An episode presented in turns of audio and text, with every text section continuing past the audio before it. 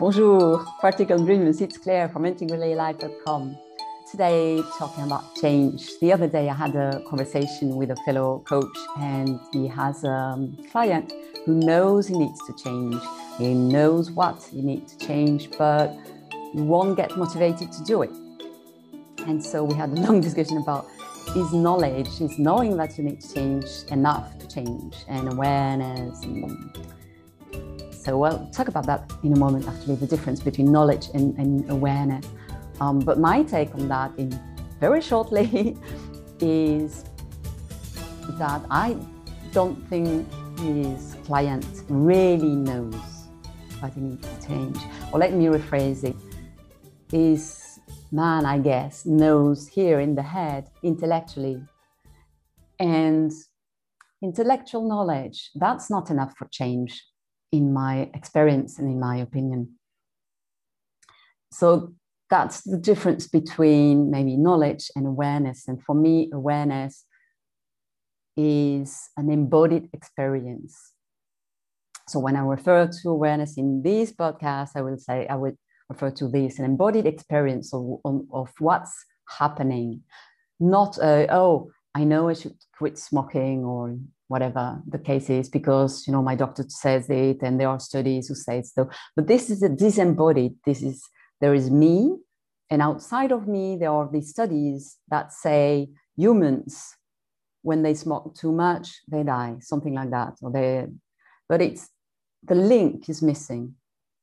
Whereas when we develop an internal embodied experience, awareness, then the link is made. And maybe we don't even know about these studies, but we know that, well, keeping the same example, which wasn't the case for this client actually, but anyway, it's an easy example to grasp. We know if we wake up every morning and we cough and we feel tired and we notice that we cannot get up the stairs like we used to do, or things like that, that tells us something different.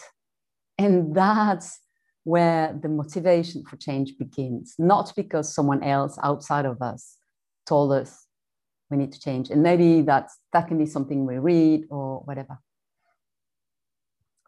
Actually, this example is good, because this smoking, I heard about what I find a genius way of helping people who want to quit smoking. And it was something like mindful smoking or conscious smoking, something like that. And they said to the participants, you keep smoking, but you do it mindfully. I know you like it, so the next time you have a cigarette, really do it an embodied experience, like almost a meditative way of smoking. And they would guide them into taking the cigarette and feel it in between your fingers, and as you put it into your mouth and breathe, feel the smoke expand into your lungs and feel the smell of the smoke, and so on. And they would be very adamant, don't quit smoking, don't stop, don't even try to smoke less. Keep smoking, but with this mindfulness, awareness. And what happens is, of course, maybe it's not so straightforward for you, but unsurprisingly for me, people wanted to stop. So they were trying, they were asking for it before the organizers of the group began to say, well, yeah, it's okay to smoke. Well, like, no, you go on like you did before. And the beauty of this, the genius of that, is that they were getting them to this embodied awareness, this experience lived from within. And that's how this was I don't know if it's still going. I read that in an article, but I find this genius, and it was really effective. So that's my guess.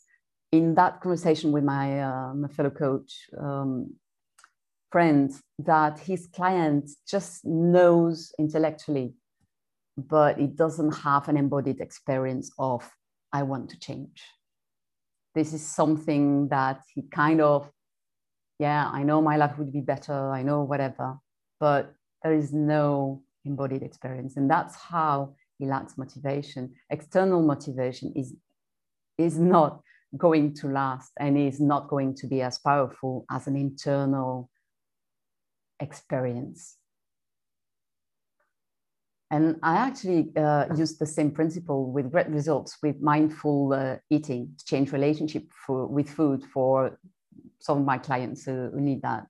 And it always works. Let me give you another example, because one other point of the conversation was, we need time to change. We cannot, especially if it's a long-term habit, if it's been a pattern in life for years and years, then we will need years to change that. And I don't think so. Again, awareness, embodied experience. So my next example is going to be a bit more intense, but it's someone I met. You probably know it by now, but I was living on a sailing boat for some years. I met all sort of interesting people, lots of people who changed their life. And one in particular marked me with his story. This guy was from New York. And, you know, we all know, like, there is this life is now saying, and it's kind of a almost bursting, and it's totally lost its power. It's like, yeah, life is now, live in the now. You could be done to die tomorrow. Yeah, doesn't have a lot of power except for a few people who faced death, and that's what happened to this man. His sister died suddenly in the attacks on the towers in 9/11. And from one day to the next, he realized this sentence that has lost its power over so many of us. For him, it became really real, just in a moment. It's not his death, but the death of his sister suddenly made him realize, yeah, I mean, she's dead, and I'm not sure she lived like the life she really wanted. And I'm sure that I'm not living the life I want, and I could be dead tomorrow like this. In a really short time, it completely changed his life. He decided he wanted to live the life he wanted, and the life he wanted was, for now at least, traveling on a sailing boat. So he bought a sailing boat, and that's how I ended meeting him in Las Palmas, Canarias. So change can happen really fast when we get to this embodied awareness. Now, how long do we need to get to this embodied awareness? It depends. If you know me, you know it's one of my two preferred answers. I don't know, and it depends. Yeah, it depends. Seeing someone die, I mean, having someone you really deeply care about die, is a very strong experience, and probably is going to change you very fast, faster than another. But you can get to the same result by noticing, intentionally getting to this awareness. And it can be faster or slower, depending on people and situations, but it can be very fast. And I really want to emphasize on that. It doesn't have to be fast. It's not always fast, but it can be. So for a long time, including myself, I had this belief that change needs time. And it's a limit that we don't need to have. It's not always true. So when we are talking about change, knowledge, intellectual knowledge, it's just like an interesting thought. And as interesting as we find it, as important maybe as we find it, it's rarely enough for real motivation to be there. So I believe to change really at least in a long-term way and an easier way, we need this embodied awareness, this embodied experience. And I'm not saying it's always enough to spark change, because change might be more complex than that. Maybe we have some things we need to heal first. Like, I talk a lot about regulating the nervous system, for example. Well, gaining awareness while still having a hyperactivated nervous system can lead it into stress, actually, because now we have this really embodied awareness that we need to change, but we are feeling helpless and hopeless because we have this hyperactivation, and maybe we are not even aware of that.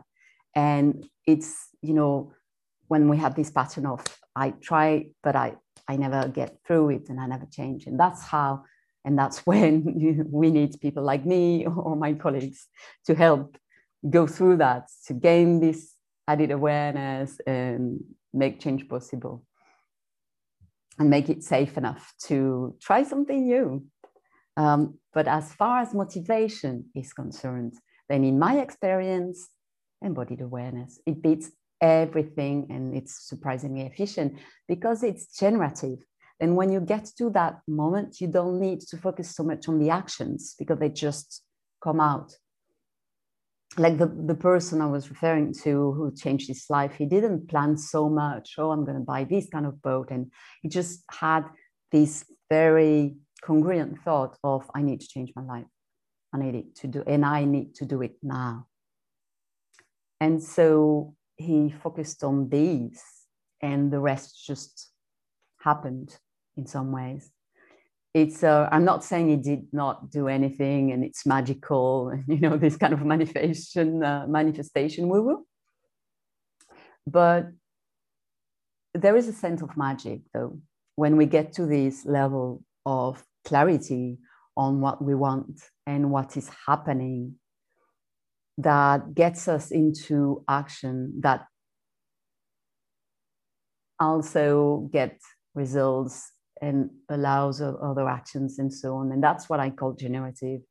And that's what I call effortless action, which is the second pillar, my framework: relaxed energy, effortless action, meaningful connections. And this is, it really pretty feels like magic when it's happening, but it starts with embodied awareness, experience. Embodied experience, embodied awareness. If you know permaculture, it's really like that. We focus on the conditions for the actions to rise. Like in permaculture, they focus on the soil and the ecosystem, a healthy ecosystem, versus focusing on individual plants that needs to grow and maybe needs external outputs for it. So lots of energy for exactly the result we want. Well, in generative change and in generative action, we never know exactly what's going to come up, but we know it's going to be great because it's going in the direction we want.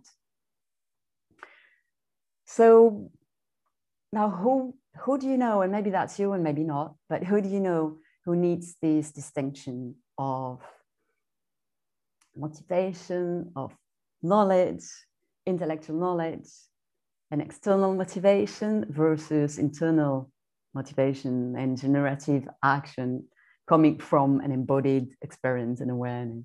And how would you make them get the difference between those two, between knowing intellectually about the change they want to getting the embodied awareness about this change? How do you see that happening? And that's it for this week. Boom, life just got easier. Thanks for being here. I hope this was helpful. Tell me, drop your comments, drop any questions on Facebook, Instagram, my socials. I love these conversations. I tried this to be a conversation and not a monologue. So let me know. Let's keep it rolling. Subscribe to get more. Of course, I will be there next week for another one, and spread the fierce love, spread to anyone who needs to hear that right now. Stay tuned for the next video, and until then, enjoy the experience. Bye.